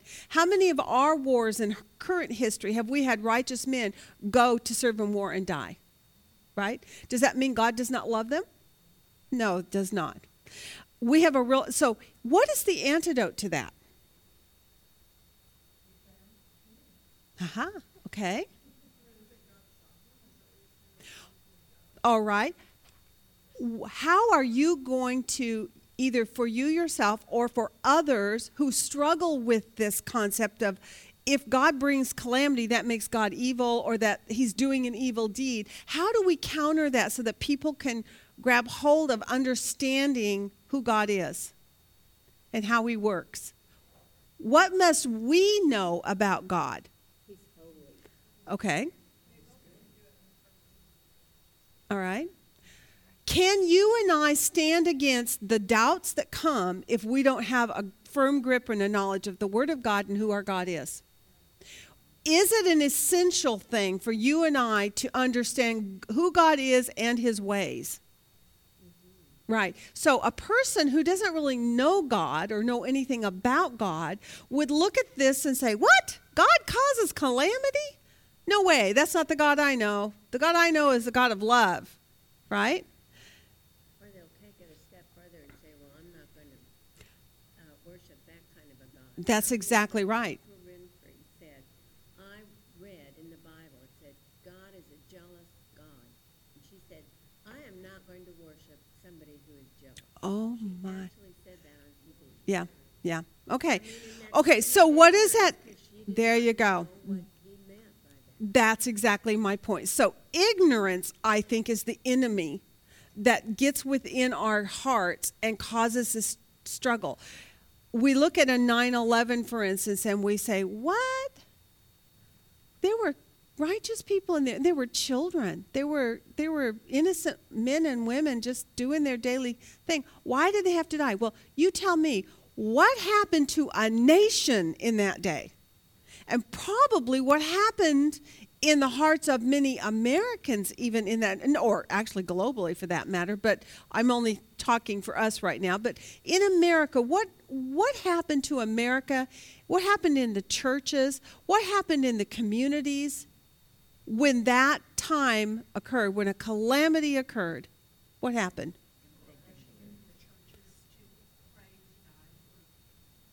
To this very day, I remember my, the church I was at that time. I was brand new because we had just moved to Austin, but they asked me to teach on that subject because they were so struggling with the idea that this horrible thing had happened, and the, and then they were confused about Islam versus Christianity. I mean, it, it caused all kinds of questions, and people really started seeking the Lord on that day there was a result, as it exactly says in, in, in Isaiah 26. What was the verse on that, by the way? 26, 8 and 9. That God causes calamity so that the inhabitants of the world will learn righteousness. The point to it is what happens? Here's another good one. What happens when you and I don't have a, na- a, a national thing occur, but what happens in our own life when calamity occurs? Our house burns down, or we get cancer, or um, you know, a husband or a child dies, or, I mean, something like that. What happens in our personal life in that moment? Okay. Do you think that God is using that? Does that mean that God wanted a person dead so that you'd turn? No, not no. But what what I you have to put the whole picture together. Again, you have to go back to fully knowing who your God is. First of all, he already has numbered your days. Is that a comfort to a person who just lost a child to know that from the very moment your child was born, God had his days numbered, and not one day could be added or taken away from it in your power? It's all in his hand. Knowing that gives comfort to the heart of anyone that is grieving, right? Just to know that it's all in God's sovereign plan. If you can come to a place where you trust God, where you know He's righteous and holy, and yes, He's loving, but you also have to step to the other side, and yet He's also righteous. And He's righteous in judgment. And often, the only way people come to know Him, the only way people come to bow their knee is through calamity and adversity. And if you look at a human life from the perspective of the, this temporal world versus eternity, what is more significantly important? I think eternity, right? I think eternity. I think that, you know, my brother's death at the age of 11 was well worth it for whoever, including probably myself. It, it, it had a great impact on my walking toward God. And, and I think that, that even the death of my young brother, if what resulted was eternal life for me and for others, it was worth it. Because now I have a perspective that says, yes, I missed my brother, but he's in eternity. And, and I will see him for eternity, right? And so knowing that puts the perspective in its right place again. So what we're learning this week by just looking in the context setting about things like calamities, like the locusts, like the plagues, like the d- devastations that are going to. What about at the end of the age when when God brings the day of the Lord? And do you remember when we did Revelation years back? All those plagues, all those natural disasters, the the seas, the grasses, the trees, the heavens, the earthquakes. I mean, it is it, it is beyond our, our scope of imagining. And what does this author say about that day in chapter 2? I think it's in the first couple of verses.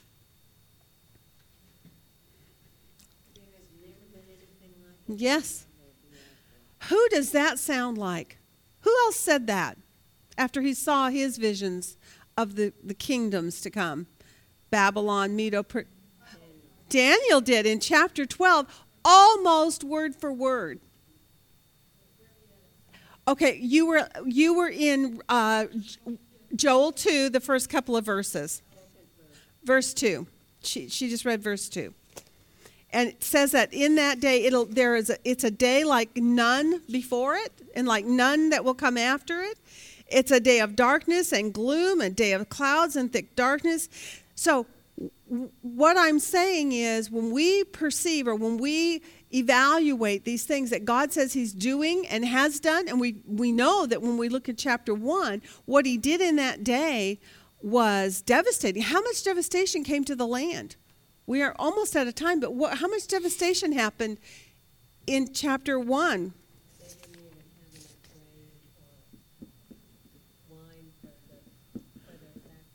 Yes, and boy, and I wish we had time to discuss all of these things because I'm going to write these up here for you. Um, the the the paragraph divisions. I divided it in this way verses 1 to 3, 4 to 7, 8 to 12, 13 and 14, and then 15 by itself, and then 16 to 20. That's how I did it. Oh, you did too, huh, Kathleen? She's nodding her head going, yeah, good job. Thank you very much. I'm so glad you approve. Okay, that's awesome. So he, let's finish the title here for chapter 1. Locusts have done what? They've invaded what? God's land or my land, right? He says. They have invi- invaded my land. And then he tells them to do what? In response to this? Cry out to the Lord and to repent and to and to uh, wail, not whine, wail. okay, let's go with one to three. Do I have time? Oh, barely. One to three. What's go- he tells? He gives them a command. What's his command to them to do first? Listen. Oh my goodness! Anybody do a word study on that word? Listen. I thought this was pretty funny. Listen, with the implication of heeding and responding to what is heard. Not just hearing it in one ear and out the other, but to hear it with the anticipation and the expectation that you are going to respond appropriately, right? I love that. So he says, first he says, listen. And then he says to, tells them another commandment. What are they also supposed to do besides listen? Tell your sons, right?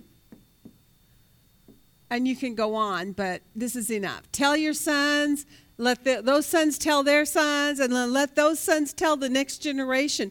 What does that tell you about this message in the book of Joel? Who else is it for? Every generation that follows and follows and follows and follows. Guess what? In other words, it's a, it's a message to you and me.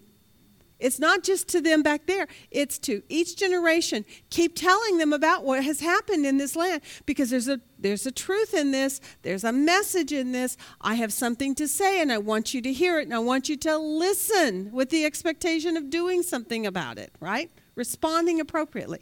All right, 4 to 7. What has invaded? Locusts and what has resulted? Okay. The land is invaded and is desolate is what you said correct? I and i there was another one that the vine is a waste. Any of those terms that are in there are all the basically are saying the same thing. What has happened because of the locust? They've consumed everything and they've utterly destroyed it right? So then in 12 in 8 to 12 he gives them another command. What does he tell them to do? Huh Wail and be ashamed. I love that one. Did anybody look up that word by chance? Be ashamed. Be ashamed. It says to feel shame by having done something wrong, to feel humiliated. Now, why would you feel humiliated with locusts that have come upon your land? Whose, whose fault is it that the locusts have come? Why should I be ashamed? Why is it my fault that the locusts have come? How do we know it's my fault? Okay. Yeah, good girl. What had God told Israel that they should know that this is their fault? Very good. Because historically, we went back and we looked, um, we looked at uh, Deuteronomy 28, right? And it was verses, it was a long one, 1 to 45. And what we saw is God gave the law.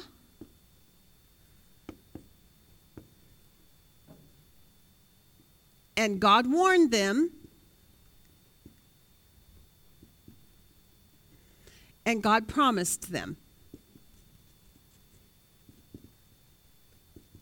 Right? In that covenant. It was a conditional covenant. I'm going to put this over here. A conditional. And we know all about that since we just came out of that study, right? Of, about the conditional covenant. And he said you can either be blessed or what? Or be cursed right? He'll bring blessings upon you in the land or he'll bring cursings upon you in the land. Isn't that an interesting thought? That God can actually curse the people. It kind of sounds counter to everything that we understand about who God is, and yet in in context to what we're studying here about God and what he's trying to do, what is his purpose when he brings a curse or a judgment? So that the inhabitants of the earth will learn righteousness, that they will repent, which he says in chapter 2 repent and, re- and return to me. Okay, so, and what does that tell us about Israel at this time in history then in chapter 1? Where are they in their relationship with God? Huh? Obviously, they're in some kind of disobedience because he says, if you obey, you're going to be blessed, but if you disobey, you're going to be cursed.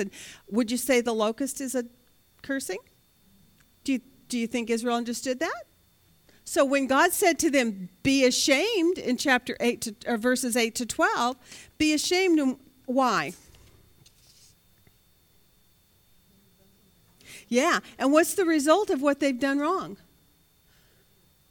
It, judgment. The harvest has, be ashamed, the harvest is destroyed. Something along those lines. You could have picked a lot of verses. It, any one of those, they're similar. So you don't have to change your titles if they're as long as they convey the same concept. Okay, and I do think that you you'll see it. Um, be ashamed because the harvest is destroyed. He also says then in 13 and 14 another command. Now what does he want them to do? Yeah, gird yourself. Gird yourself with sackcloth. I wish we had time to talk about all those. And then, and also do what else?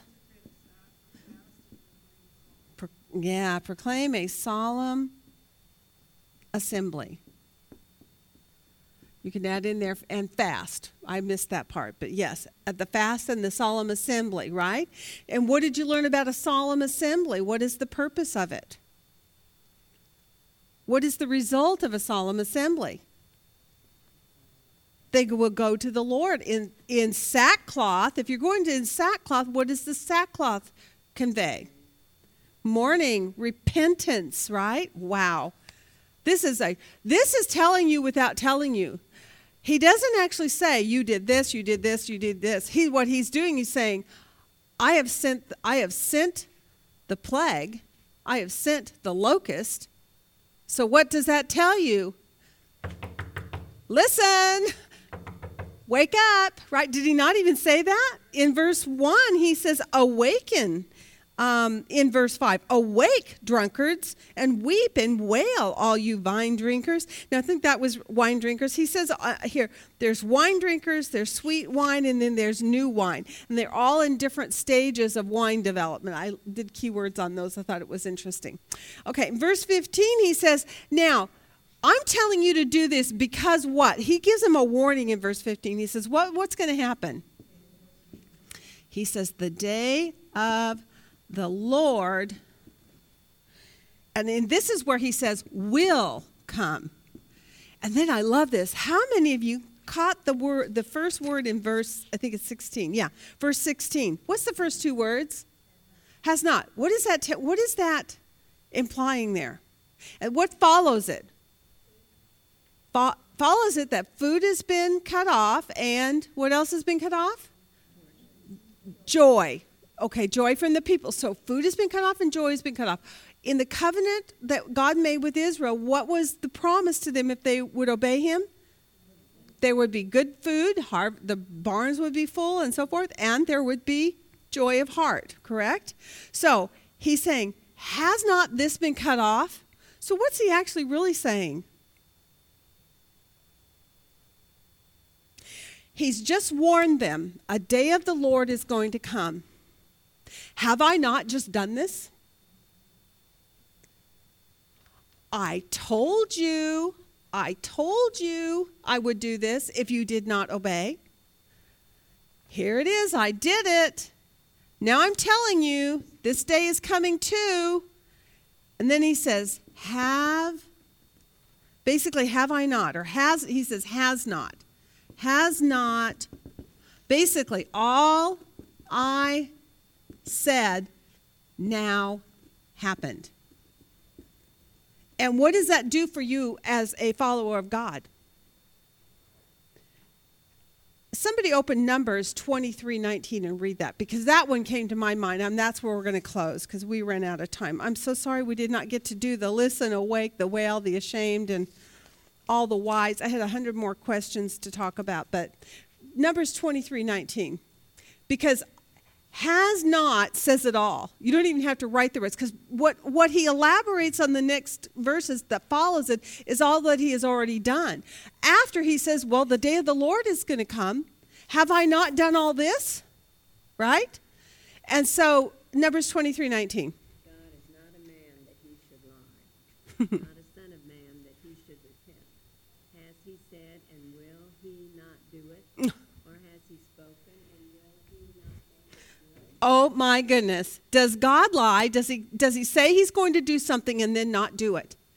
there was another uh, verse in here somewhere that says, um, uh, let me see if I can find it real quick because it was really good too. About um, in verse 11 of Joel 2, the Lord utters his voice before his army. Surely his camp is very great, for strong is he who carries out his word. God has warned, God has told, God has instructed, God has given opportunity for repentance.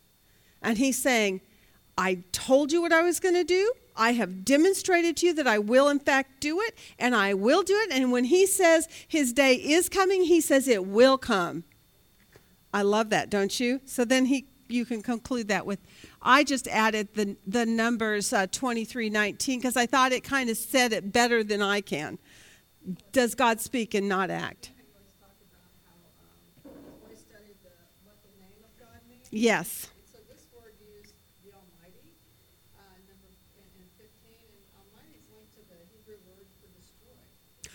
Yes, it's the power. It's the warring God. It's the God of war. Why does he? Why does he become a warrior in this book? That's right. That's exactly right. And it's also when you see when you think back on some of the things that he said before about uh, Israel. If you if you do evil to Israel, I will do is, uh, evil to you. If you bless them, I will bless you. If you curse them, I will curse you.